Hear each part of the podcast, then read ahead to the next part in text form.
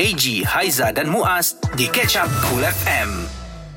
Terima kasih kepada anda yang berada di Kota Baru mendengarkan kami 88.6 FM Suara AG, Suara Muaz ketika ini di Cool FM pilihan pertama untuk isu semasa masih lagi ke udara dari rumah. Kami work from home ya. Sekitar Lembah Kelang ramai yang bekerja dari rumah dan uh, kita rasa cemburu jugalah ada di antara anda yang tengah duk lepak-lepak kena kopi dekat dekat apa dekat office masing-masing dekat pantry tu tengah mm-hmm. keting-keting tengah kacau-kacau IT alamak bestnya.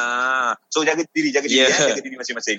Okey memang uh, sebab dalam keadaan sebegini kan uh, mungkin ada di antara kita yang memang lama berada di rumah. Dan bila berada lama di rumah ini selain daripada kita bekerja kita akan mula mencari uh, video-video filem-filem drama-drama untuk kita tonton tapi sekarang dah banyak aplikasi berbayar uh, untuk kita menonton filem ataupun drama. Ini secara tak langsung kita menonton itu bukan percuma, berbayar lah. Sebab uh, production dah buat kerja, dah buat drama, dah buat dokumentari. Jadi kita berbayar. Bayar pun tak mahal sekarang ni untuk menonton filem. Akan tetapi uh, yang kita sedihnya, ada juga pihak-pihak yang mengambil kesempatan. Bila filem dah keluar, drama dah keluar, dah lah wayang tak boleh nak pergi. Sekarang ini bila dah dibuat di rumah pun ada orang ambil kesempatan uh, untuk menonton secara haram uh, drama-drama Alright. ataupun filem-filem yang ditayangkan ini. Nampak gaya isu cetak rompak ni tak pernah berakhir. Kita ni uh, katanya orang kita, saya dan Muaz, orang industri. Tapi bukanlah betul-betul industri perfilman, industri drama. Tapi tempiasnya tetap terasa juga. Tapi uh, apatah lagi kalau mereka yang betul-betul bekerja dalam industri uh, industri perfilman, industri drama, bila ada kes-kes cetak rompak macam ni, memang satu perkara yang sangat-sangat menyedihkan untuk mereka. Sebab dulu dah ada dah muas kan, zaman-zaman cetak rompak CD, zaman-zaman cetak rompak video, kemudian dah senyap sikit. Rupa-rupanya sekarang dah dahsyat ni, cetak rompak digital pula. Okey dan uh, ini antara cerita yang panas beberapa hari ini diperkatakan adalah Syami Sazli lah kita tahu antara penulis skrip ya pengarah untuk filem uh, Ma'al Tote uh, yang disiarkan secara digital.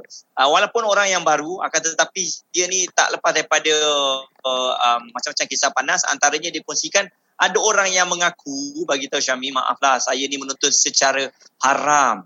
Uh, oh. jadi ada penonton yang sanggup minta maaf ni. Sebab yalah mungkin dia ada alasan tak mampu dan sebagainya. Akan tetapi kata Syami tak boleh lah nak halalkan benda yang haram. Tak boleh lah kalau dia nak kata oh, walaupun dah minta maaf ah, tak apalah tontonlah secara haram. Tak boleh macam tu sebab mereka ni buat kerja semua harus dibayar. Pelakon uh, cameraman semua benda tu harus dibayar. Tapi anda bayangkan kalau kita tak, kata tak apalah sebab susah tontonlah haram tak apa.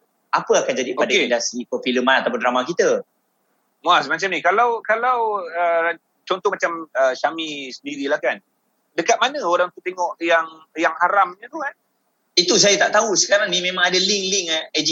Link yang kita klik, oh. kita boleh tengok di laman web ataupun di Facebook. Kalau di Facebook tak apa, cepat orang boleh buat report. Tapi di laman-laman web haram ni, kita susah nak buat report sebab orang pun sokong. Sebab itu percuma. Yalah. Jadi member yang lain okay. pun akan akan tengok lah sama-sama sokong, support. Saya rasa ramai orang yang tak tahu, takut dia orang tak tahu, tak sengaja terjadi sebahagian daripada geng cetak rompak ni. So sama-samalah kita alert sebab anda mungkin kata tak ada kena-mengena dengan diri anda. No, no, no, no. Mungkin ada kena-mengena dengan diri kita juga ni. Adakah kita sebahagian daripada penyumbang aktiviti cetak rompak ataupun kita sama-sama boleh membentras cetak rompak itu sendiri dan sebentar lagi kita akan bersama dengan Ketua Pegawai Eksekutif Finas uh, iaitu uh, yang berusaha Dr. Ahmad Idham untuk bercerita dan nak banyak juga nak tanya ni apa strategi uh, teruk sangat ke cetak rompak sekarang ini yang sedang berleluasa ataupun yang ada di dalam negara kita Malaysia. Alright, semuanya kami akan kongsikan bersama dengan anda di Cool FM. Suara Semasa Cool FM. Yes, anda masih lagi bertemankan AG dan juga Muaz di sini di Cool FM pilihan pertama untuk isu semasa seperti yang saya dan juga Muaz katakan tadi. Uh, adakah kita sebahagian daripada penyumbang isu cetak rompak. Mungkin kita tak perasan, kita main klik je link ni, kita tengok secara percuma, adalah bayar RM1, RM2 ke ataupun memang tak perlu bayar pun. Jadi itu adalah cetak rompak yang terkini. Cetak rompak digital. Okey, jadi kalau dulu saya rasa bila kita tengok CD cetak rompak ke DVD ke, kita nampak secara fizikal. Jadi orang yang jual senang nak tangkap. Okey, ni jual cetak rompak. Tapi dalam digital, macam mana kita nak tahu orang ni cetak rompak? Mungkin dia orang yang pertama yang sebarkan untuk tekan link. Tapi lepas tu ada ramai orang yang akses link tersebut dan ini bermakna cabaran uh, untuk Fina sendiri memang cukup besar lah untuk membanteras cetak rompak. Jadi oleh kerana itu pada hari ini kita bawakan yang berusaha Dr. Ahmad Zam Ahmad Azri, Ketua Pegawai Eksekutif Finas bersama dengan kita untuk bercerita mengenai permasalahan ini. Assalamualaikum. Selamat pagi Doktor. Waalaikumsalam saudara Boaz dan Eji. Ya. Terima kasih banyaklah Dr. Ahmad Idham kerana sudi bersama dengan kami. Ini adalah satu isu yang yang dah lama eh doktor eh. Cetak rompak daripada zaman-zaman CD uh, kemudian tape video. Digital. Ini sekarang digital pula. Mungkin doktor sendiri boleh explainkan dengan lebih detail lagi mengenai cetak rompak digital ni. Dia dia okey kalau kita nak cakap simple lah simple benda je lah. Kalau kita tayang benda yang bukan hak kita itu dah salah. Itu je. Kan? Hmm. cuma dulu adalah kita menjual yang bukan hak kita sekarang sekarang dia sebenarnya kalau ikutkan kita uh, tayang ataupun kita membuatkan satu transaksi di mana kita me, me showcasekan showcasekan apa-apa yang bukan hak kita tu dah salah. Sebab mm-hmm. kalau kita tengok dalam uh, dalam dunia today lah bila cetak rompak digital ni that's why hari ni kita finance kita lebih agresif. Kalau dulu fizikal tu memang agak sukar lah pasal kita tak tahu kat mana dia jual kan tapi hari ni kita memang dah ada kita punya war room yang akan pantau. Finas ada satu kita punya unit kita punya di bawah penguasaan dalam war room kita. Hari-hari dia akan pantau dan hari-hari dia tahu link tu kat mana. So jadi sebenarnya oh. ah kini lebih mudah untuk kita buat kerja kerana it's more digital. Dia tak fizikal mm-hmm. lagi dah. Ah kita tak pergi kedai. Sekarang kita tak tahu kedai tu kat mana pun kan. Melainkan kalau ada ah. orang corporate sebab you know lah berapa ribu premis yang ada satu Malaysia kan. Cuma hari ni apabila uh, cetak rompak digital ni kita melihat kan dah lah dia trend dia trendy sekarang ni dan juga dia lebih mudah dan bagaimana lebih mudah dia upload lagi sebenarnya lebih mudah sebenarnya penguasaan itu berlaku hari ini. Uh, so oh. uh, uh, itu itu itu sedikit macam saya kata and in general adalah kalau you rasa itu bukan content you, the moment you share, the moment you tayangkan di platform you, you dah salah. Uh, okay. As simple as Doktor, apa apa apa benefit yang uh, si Pirate Z dapat eh? Dia dia okay, ambil dia, cetak rompak and then uh. Dia ada dua kategori juga kat sini. Satu lah suka-suka. Kan? Suka-suka nak tengok likes, tengok viewers dekat dia punya platform. Satu lagi memang dia dia want to monetize it. Sebab ada setengah orang macam kan case one of the e-dagang punya platform kan sampai jual hmm. uh, saya ingat uh, satu ringgit. Uh, dua, dua ringgit filem. Ha, ha, dua yeah. ringgit sampai like that. Uh, Tapi dia dia dan dalam masa yang sama juga Haji, just to make you guys a bit understand on this matter, apabila kita cerita tentang menayangkan atau kita kita kita paparkan dalam platform dia ada dua dua dua dua part yang kita kena faham. Satu adalah aktiviti mengedar. Satu adalah aktiviti menjual. Uh, macam dulu kalau kita tengok kebanyakannya kita akan attack tentang nak tangkap orang yang ada CD cetak rompak itu saja. Maknanya cetak rompak. Jadi itu itu terletak di bawah KPDN HCP Ah, yeah. kan? bukan di bawah hmm. Finas tapi di bawah Finas kita ada kita punya lesen yang kita katakan kuasa kita adalah memperkasakan lesen pengedaran. Jadi dalam konteks sekarang ni that's why saya memperkasakan lesen pengedaran itu jadi waima apa sekalipun you nak letak apa platform pun sekalipun you nak buat apa aktiviti selagi you menayangkan satu benda maknanya you melaksanakan aktiviti pengedaran. Ini kita belum cerita pasal konten. Konten tu adakah konten you yang halal pun atau konten yang haram pun sebelum you nak showcase apa-apa konten di any platform, you kena ada lesen untuk membenarkan you mengedar. Kerana kita nak hmm. pantau siapa yang uh, adakah you, uh, sebab di situ kita boleh kontrol sama ada you mengedar benda yang sahih atau tidak. Jadi hmm. di sini apa yang kita perkasakan ialah just to make sure takut you all ingat Finas nak pergi tangkap pasal cetak rompak. Tapi sebenarnya apa yang Finas lakukan sekarang ialah uh, apa ni bro, ialah kita memperkasakan lesen pengedaran itu. That's why kalau hmm. kita tengok mana-mana platform macam the e-hailing yang baru-baru punya case kan, uh, yang ada tu. Kita pergi bukan kita tanya dia kenapa kau jual uh, CD itu, apa tu, konten itu. Kita tanya, you ada tak lesen untuk menjual konten itu? First kita tanya. Faham. Faham. Kalau you tak ada, itu dah salah. Belum cerita pasal konten tu cetak rompak. Cetak rompak dah salah kedua dah.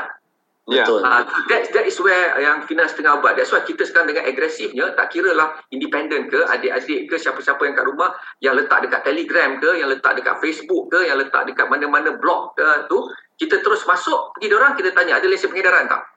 Ha, dan kita boleh detect orang daripada situ.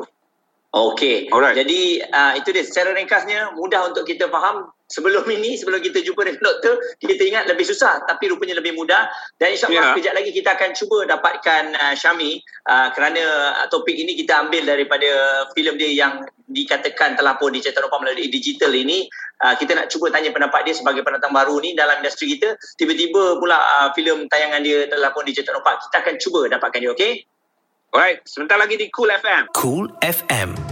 Sentiasa menemani anda untuk berita semasa.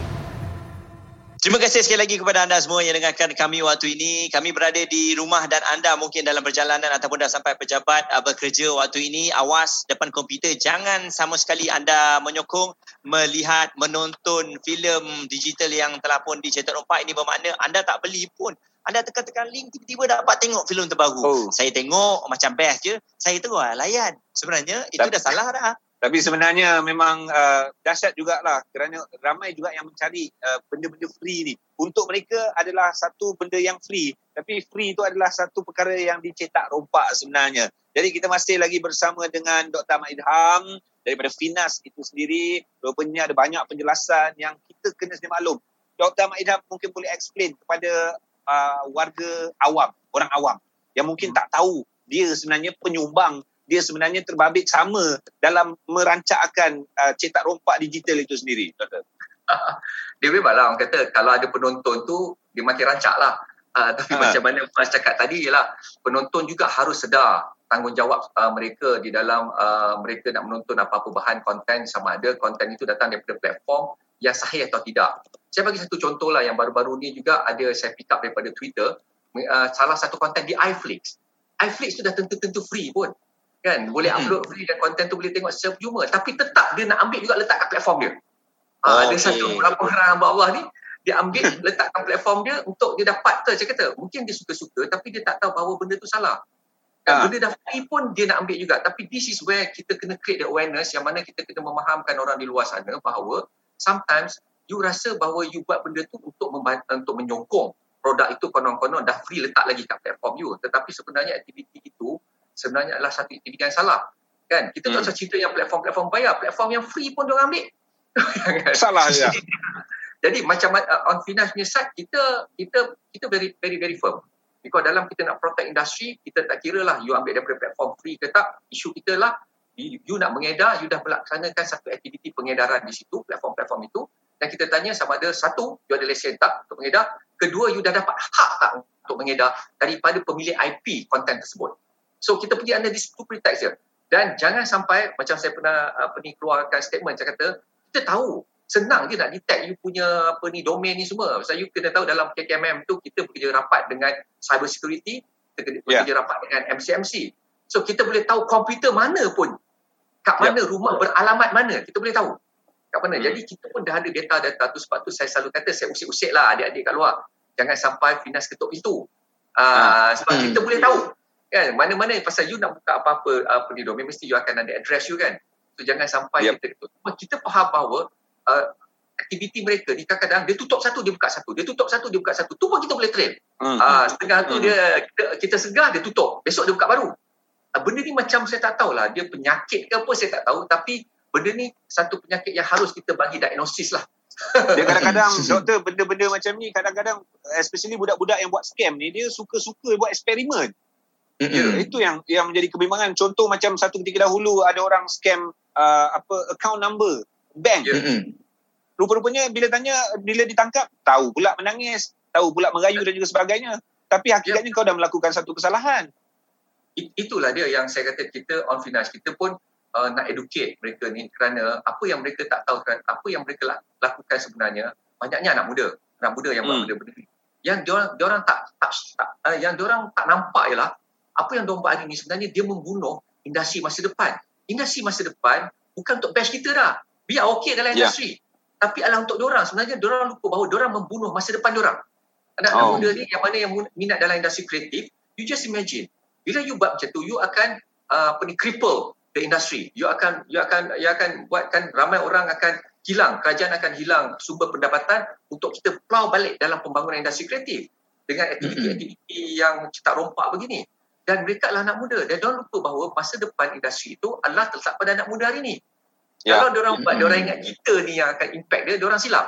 Orang orang lupa orang membunuh industri masa depan orang sendiri. Ah itu yang kita tengah nak create that kind of awareness kepada all the youth kat luar sana. Kalau you masih rasa you nak buat you nak suka-suka, you lupa sebenarnya you put your masa depan at the risk.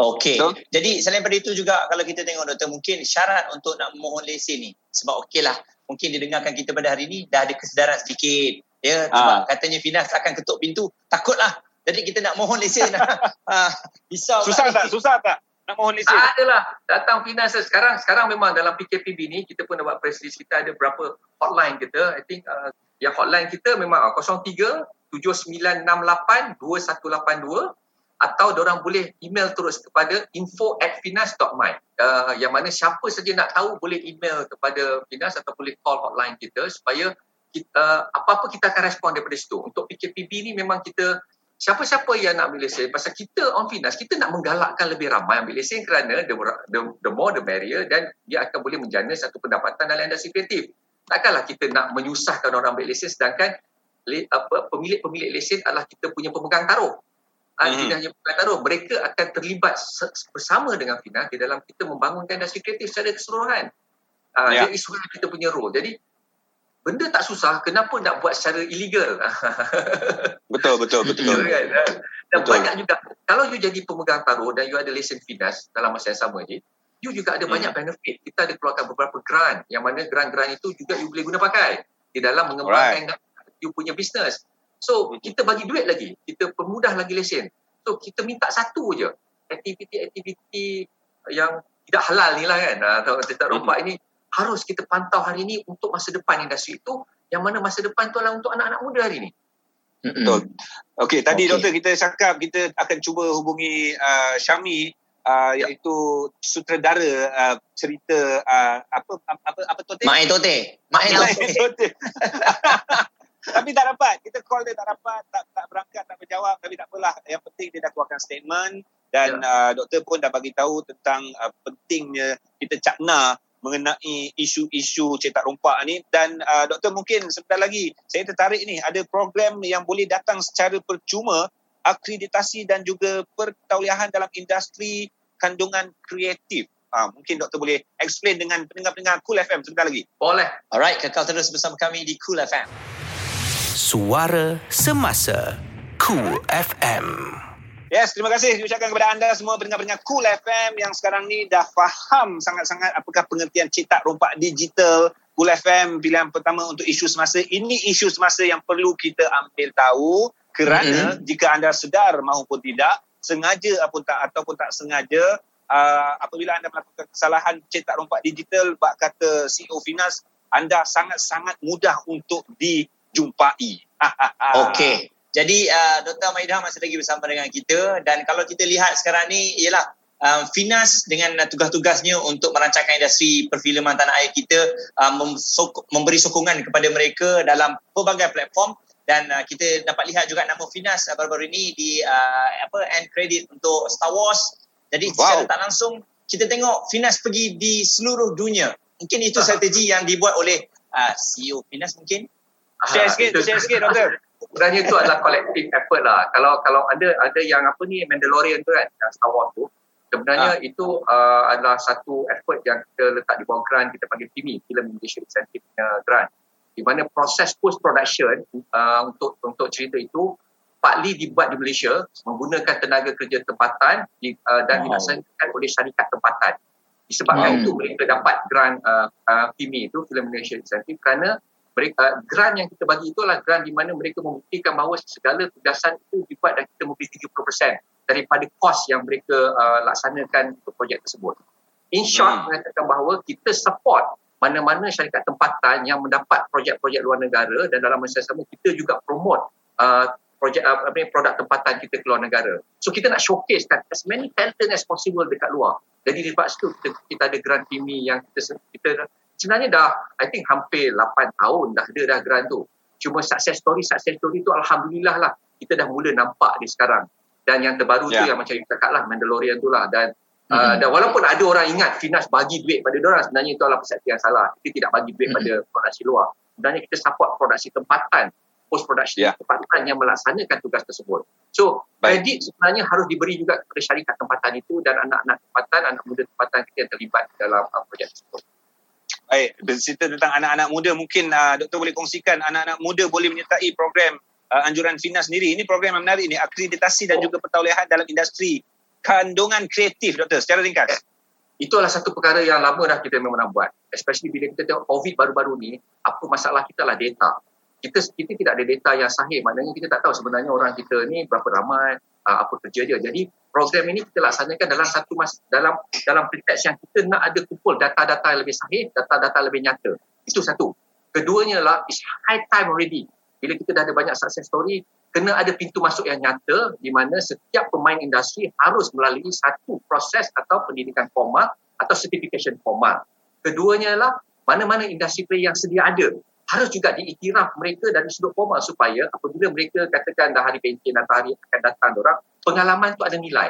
Jadi program akreditasi ini sebenarnya kita meletakkan satu iktirafan kepada mereka yang baru nak masuk kena ada iktirafan, kena belajar baru boleh masuk industri. Pada mereka mm-hmm. yang dah ada dalam industri akan diiktiraf pengalaman mereka itu mm-hmm. dengan satu nilai. Kerana dengan nilai itu mereka boleh nanti in the future mungkin nak jadi tenaga pengajar di universiti atau colleges, nak jadi penceramah. So nilai itu mereka boleh pergi sampai ke tahap ijazah uh, akreditasi kita. Yep. Oh, okey. Uh, bagus. Rugilah, rugi kalau siapa-siapa tak tak sertai sebab program tersebut dianjurkan secara percuma, doktor. Eh? Yes. Mm-hmm. Dia rugi satu uh, satu lagi lah.